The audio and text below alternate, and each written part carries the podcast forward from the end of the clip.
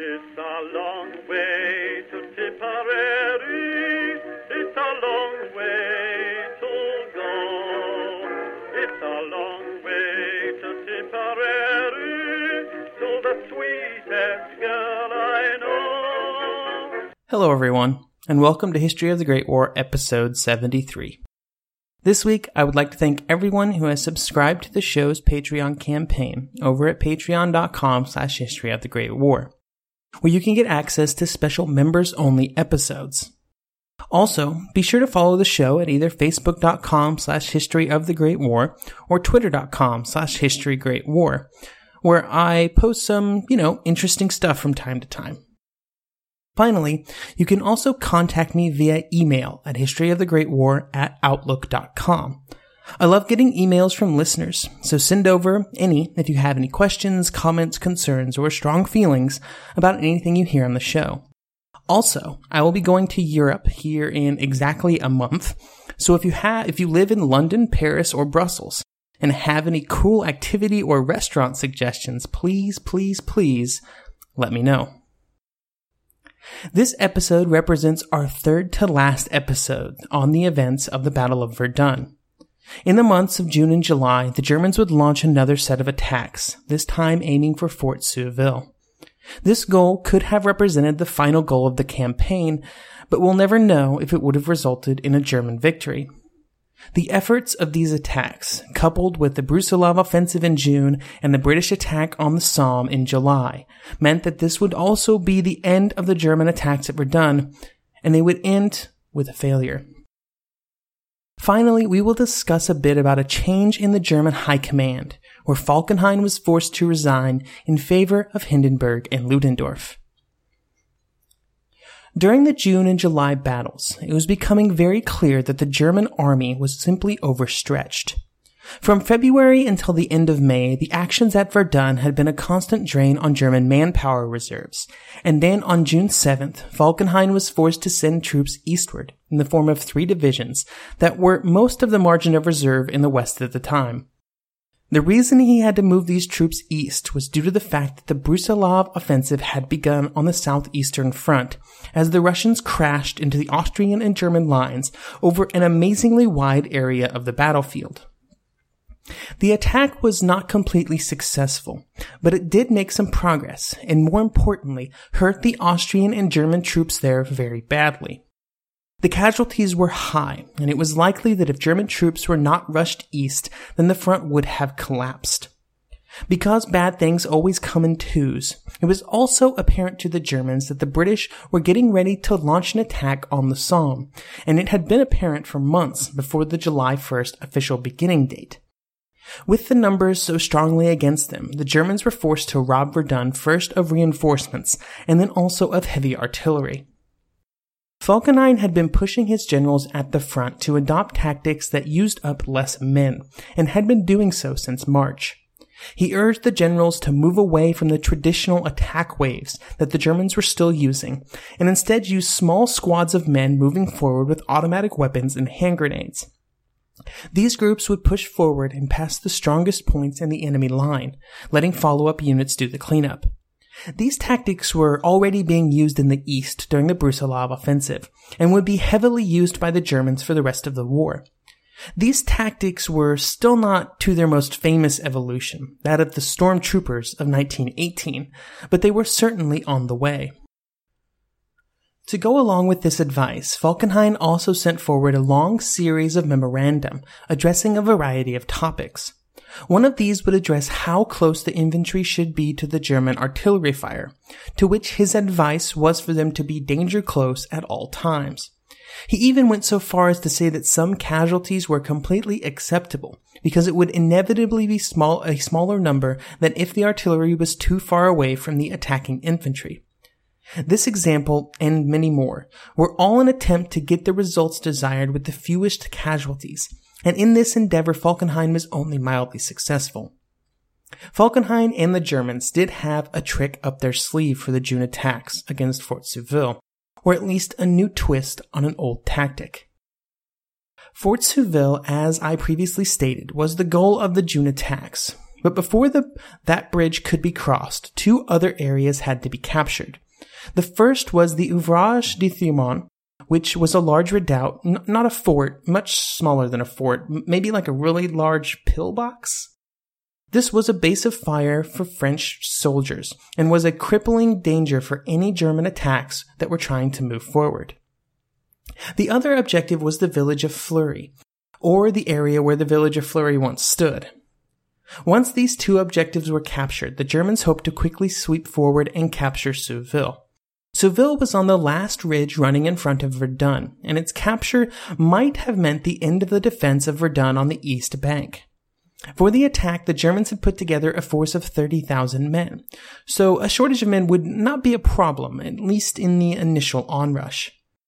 These men also included some of the very best that Germany had to offer in 1916.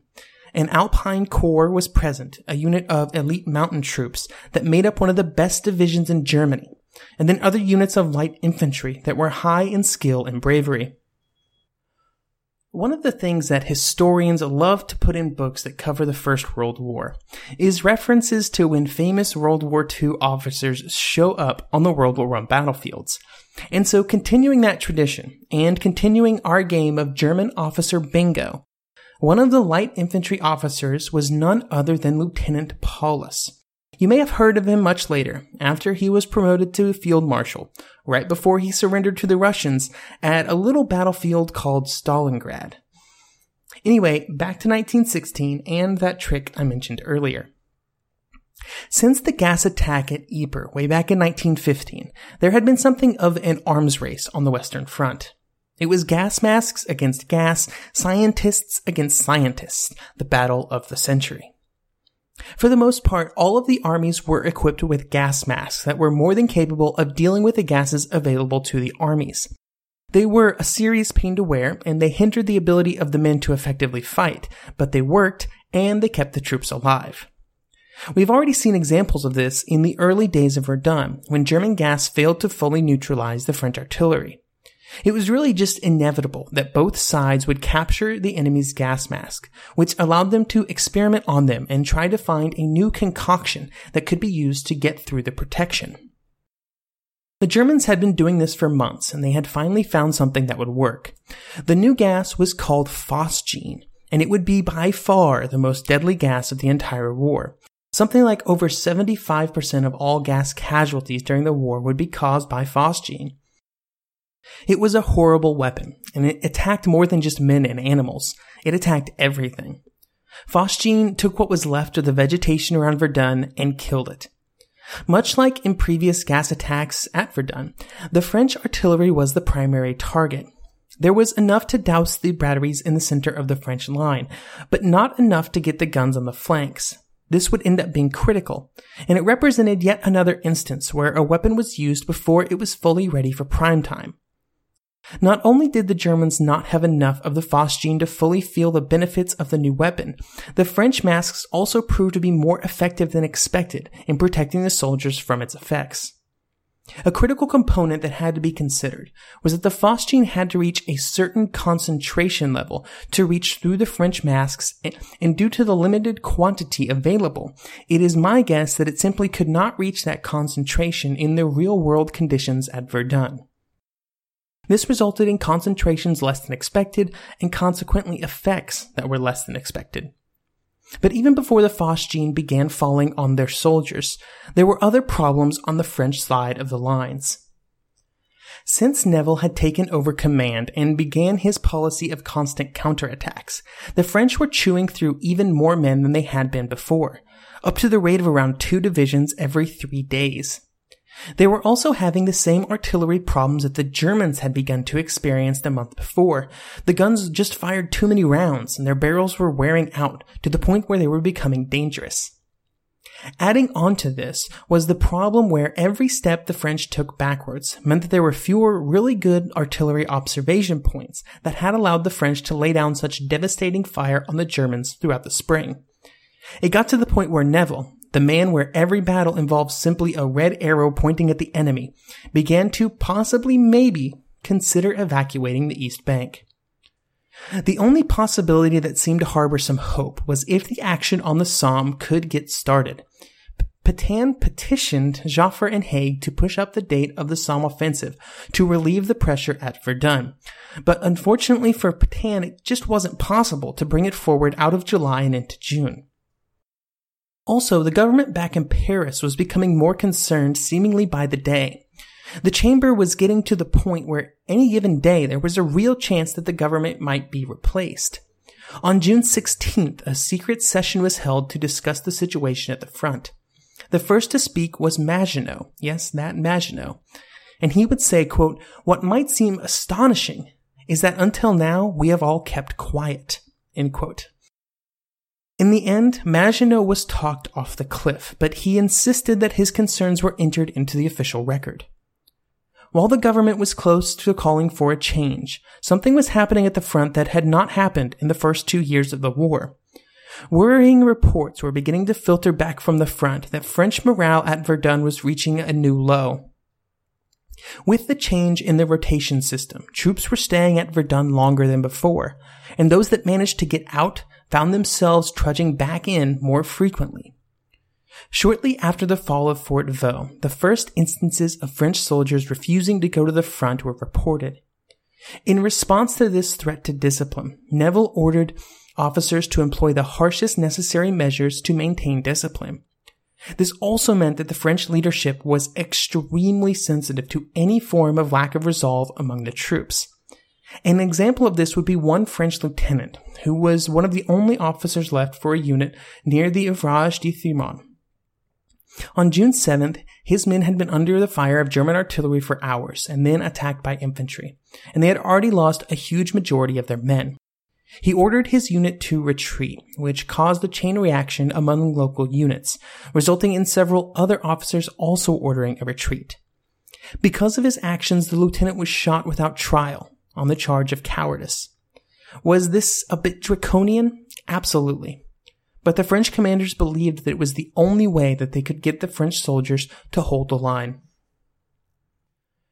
On June 22nd, these actions would be put to the test when the artillery fire for the next German attack began. Along with the typical deluge of high explosive and shrapnel shells, there were also 100,000 shells full of phosgene. Here is an excerpt from A World Undone by G.J. Meyer. Quote, our heads are buzzing, and we have had enough, a French lieutenant somehow was able to write in his journal while this attack was in process. Myself, Angel, and my orderly are squashed in a hole, protecting ourselves from splinters with our packs. Numb and dazed, without saying a word, and with our heads pounding, we await the shell that will destroy us. The wounded are increasing in numbers around us. These poor devils, not knowing where to go, come to us, believing that they will be helped. What can we do? There are clouds of smoke. The air is unbreathable. There's death everywhere. At our feet, the wounded groan in a pool of blood. Two of them, more seriously hit, are breathing their last. One, a machine gunner, has been blinded, with one eye hanging out of its socket and the other torn out. In addition, he has lost a leg. The second has no face, an arm blown off, and a horrible wound in the stomach. Moaning and suffering atrociously, one begs me, Lieutenant, don't let me die, Lieutenant. I'm suffering. Help me.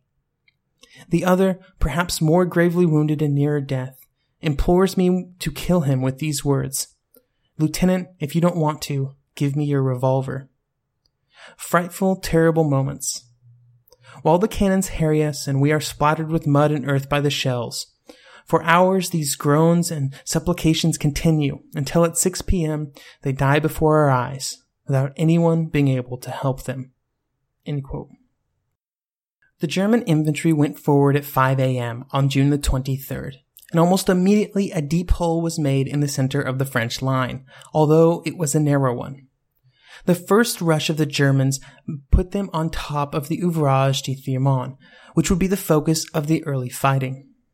Due to its importance on this particular battlefield, it would change hands no less than 14 times during the upcoming fighting.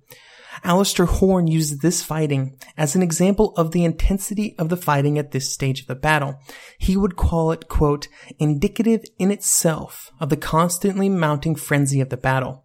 The French with their backs to the walls, the Germans so close to victory, end quote. Near the ouvrage, the Alpine Corps was moving forward towards Fleury, and quickly. Just three hours after the start of the attack, they were already overrunning the village, and shortly after, it was fully in German hands. If you just take these two gains at face value, the Germans seem to be doing quite well. But then we come to the problem of how narrow the front of the attack was. On both sides of the advance, the French on the flanks were starting to be extremely problematic which caused the attack to begin to bog down. Then, just when the impetus of the advance began to slow, the Germans ran into a wall of French resistance, bolstered strongly both from the air and from machine guns on the flanks. Here is Max Whitman, who was a German soldier taking part in the attack. Quote, after the first squads to be sent over were mown down by machine gun fire, no one else was willing to go forward. The first debacle and refusal to be uselessly slaughtered defined the rest of the tour. After two tough days at the front, Whitman recorded, Many in our company have hidden themselves and done a bunk, so we now number around 45 to 50 out of 170 men. After a night spent cowering in a shell hole in no man's land under artillery fire, he too decided that discretion was the better part of valor and headed back to German lines in search of deeper shelter. It certainly did not help the German soldiers, or really the French either, that the 23rd of June turned out to be a very warm day. Water became a huge problem very early in the afternoon, as men ran through the amount that they had brought forward with them. This hampered the German ability to continue to push their men forward. And by the end of the day, most German units on the front lines were at the end of their ability to continue fighting. On the French side, they once again did not realize that the Germans were completely at the end of their ropes. In fact, June 23rd would mark the greatest day of crisis and panic since February in French high command. Nivelle would give his dramatic order of the day as, quote, you will not let them pass, which at the time was a bit funny since there were constant reports of German advances. When they finally came to a halt, they were just 2.5 miles from Verdun. Nivelle even took the steps of ordering some of the artillery across the river to keep it from falling into German hands. The governor of Verdun also ordered trenches to be dug in the streets of Verdun itself and the buildings to be fortified. Petain was also very, very close to just evacuating the entire area and giving the city over to the Germans. In fact, he even took the step of telephoning Castelnau to tell him that he had committed his best and last reserves, if the Germans advanced any further, he would order the evacuation of the East Bank. The night of the 23rd was probably a sleepless night at French command, as they contemplated the possibilities for the next day. Would the Germans launch more Phosgene? Would they continue the attack? Did they have more infantry to bring up? In fact, the Germans were out of Phosgene, having used all of their shells in the initial attack, and they were also short of men. The German advance was now over, and in fact, almost immediately on the 24th, the Germans began to lose ground near Fleury as they came under crippling artillery fire and French counterattacks. When it became apparent early on the 24th that another German attack was not going to materialize, Nivelle, in classic Nivelle fashion, ordered French counterattacks to begin with all strength towards Fleury.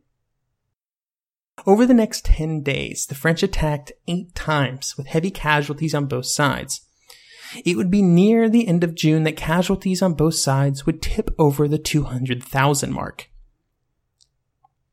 By the first week of July, it was clear to everybody, and perhaps chiefly to the Germans, that they were in trouble. Even though they seemed to be in an okay position, so close to their final goal, they were quickly running out of men. The earlier attacks had taken more troops than expected, and there were simply not enough reinforcements to bring forward to bolster their ranks. Because of this, when the Germans would try to launch another attack on July the 9th, it would have just three mostly intact divisions. Thankfully for the German troops, they had first been able to capture a position called High Battery, a strong position with several concrete bunkers, which might have given them some chance of success with further attacks. Maybe. Unfortunately for everyone, shortly after this capture, it began to rain again. For two days, the artillery continued to fire and the rain continued to pour down, turning the battlefield into a sea of mud. The rain was hard for both sides, but it was worse for the Germans, definitively worse for the Germans. The troops were stuck on the front lines that had not had time to properly construct positions after the previous attack, and then that meant that they were often stuck in the open shell holes created by past artillery bombardments. As these started to fill with water, well, I probably don't need to tell you how bad that sucked. A few hours before another attack on the 11th, the German artillery switched to the few phosgene shells that they had been able to bring up to the batteries, once again focusing on the French artillery positions. But when the infantry went forward, they were hit hard by French artillery. In the week since the first phosgene attack, the French had rushed new gas masks forward, and this saved the French artillerymen from the gas once again. And, and because of this, they were able to wait until the German troops began to move forward before hitting them with all they had. The German infantry tried. A small group even made it to Fort Souville on July the 12th, but it was only about 40 or so men not enough to be a believable threat. No one was able to come and give them any aid, and they were either killed, captured, or pushed back from the fort. The attacks on July 11th and 12th were the last attacks by the German troops at Verdun. The troops in the front line of the attacks had been on the front line for over a week, with little supplies or reinforcements reaching them. What reinforcements were available were often just remnants of previously shattered units. And so, not with a bang, but with a whimper, the great German attack at Verdun was over. And it would be for good. On the 12th of July, Falkenhayn ordered the Fifth Army to move over to the defensive. This put the Germans near Souville in an impossible situation. Their current positions were horrible, but could they really just retreat?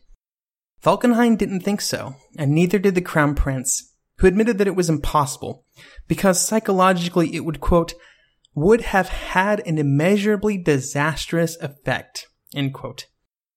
Because of this belief, throughout the rest of the summer, the Germans would fight a defensive battle from generally inferior positions. The French would attack again and again, actions that we will cover next week. Even General Mangin was brought into the fray once again, always pushing his troops forward. When the first French counterattacks moved forward soon after the 12th, they did not find the customary prepared German positions, but instead small groups of men spread out among the shell holes, some with machine guns mixed in. This would be the template for the next stage of Verdun, because while the German advance was over, the horror of the battle still had several more months remaining. It did not make it any more palatable for the troops that the fighting would now be happening over battlefields that had already seen their fair share of fighting. Here's a French major speaking about his dugout during the fighting of in July. Quote, on my arrival, the corpse of an infantryman in a blue cap partially emerges from the compound of earth, stones, and unidentifiable debris. But a few hours later, it is no longer the same. He has disappeared and has been replaced by a Frenchman in khaki. And successively there appear other corpses in other uniforms. A shell that buries one disinters another. One gets acclimated, however, to this spectacle. One can bear the horrible odor of this charnel house in which one lives, but one's joie de vivre, after the war, will eternally be poisoned by it. For the first time at Verdun, the situation for the Germans was objectively worse than for the French. In their exposed positions along the front, the German casualties started to consistently outnumber those of the French. While they were still fighting, the writing was now on the wall. The French had won the Battle of Verdun. By July 15th, the casualty numbers were up to 275,000 for the French and under 250,000 for the Germans. By the end of August, that would be 315,000 French and 281,000 Germans. Here are some other random stats that I've found. The Germans had fired 22 million artillery shells, the French 15 million. And as July came to a close, the French were still firing over 100,000 shells every single day. On August the 23rd, the Crown Prince had enough of the situation and appealed directly to the Kaiser to get a replacement for his chief of staff. By this point, the winds had decisively shifted in Verdun, and it was clear that Verdun was a loss. And because of this, the Crown Prince found receptive ears to his pleas. He was given a new chief of staff to replace Knobelsdorff in the form of General von Lüttwitz, who seemed to agree with the Crown Prince's evaluation of the situation. Knobelsdorff was not the only change in command for the German army in August 1916, though. Falkenhayn's time was now over. This is a subject that we will focus more on later in the year. A whole episode will probably be devoted to it due to its importance for the German war effort for the rest of the war. Here I will say that it was a combination of failures that caused Falkenhayn to be replaced. The failure at Verdun, the horrible casualties on the Somme, and then Romania's entry into the war all played a part. He was extremely confident that Romania was not close to entering the war on August the 18th, although they would declare for the Allies shortly thereafter, and this gave the German leaders the perfect excuse to let him go. His sacking was not due simply to performance, though. His popularity had been decreasing in Berlin for the better part of a year, and many of the highest ranking officials in the government were now against him. People like the Chancellor and Bethmann Hollweg. There was, of course, also the fact that his replacements were waiting and were actively advocating for his removal. And these men were, of course, Hindenburg and Ludendorff. Falkenhayn, with the writing on the wall, resigned on August the 29th. Fear not, brave listeners. Falkenhayn shall make a triumphant return in our narrative in just a few short months, as he is given command of the Romanian front, where he performs his duties to the highest standards. For the French, the commander of the German armies really didn't matter too much. What mattered now was preparing to drive the Germans back at Verdun. Petain wrote to Nivelle and Mangin and told them to conserve most of their strength for just a few months so that a large counterattack could be launched. By September, the Germans had not attacked in a couple months, and the French counterattacks had halted almost completely as preparations for their next large counterattack had begun. It was now time for the final act of the Verdun saga to begin, and it would go far faster than anyone could have expected.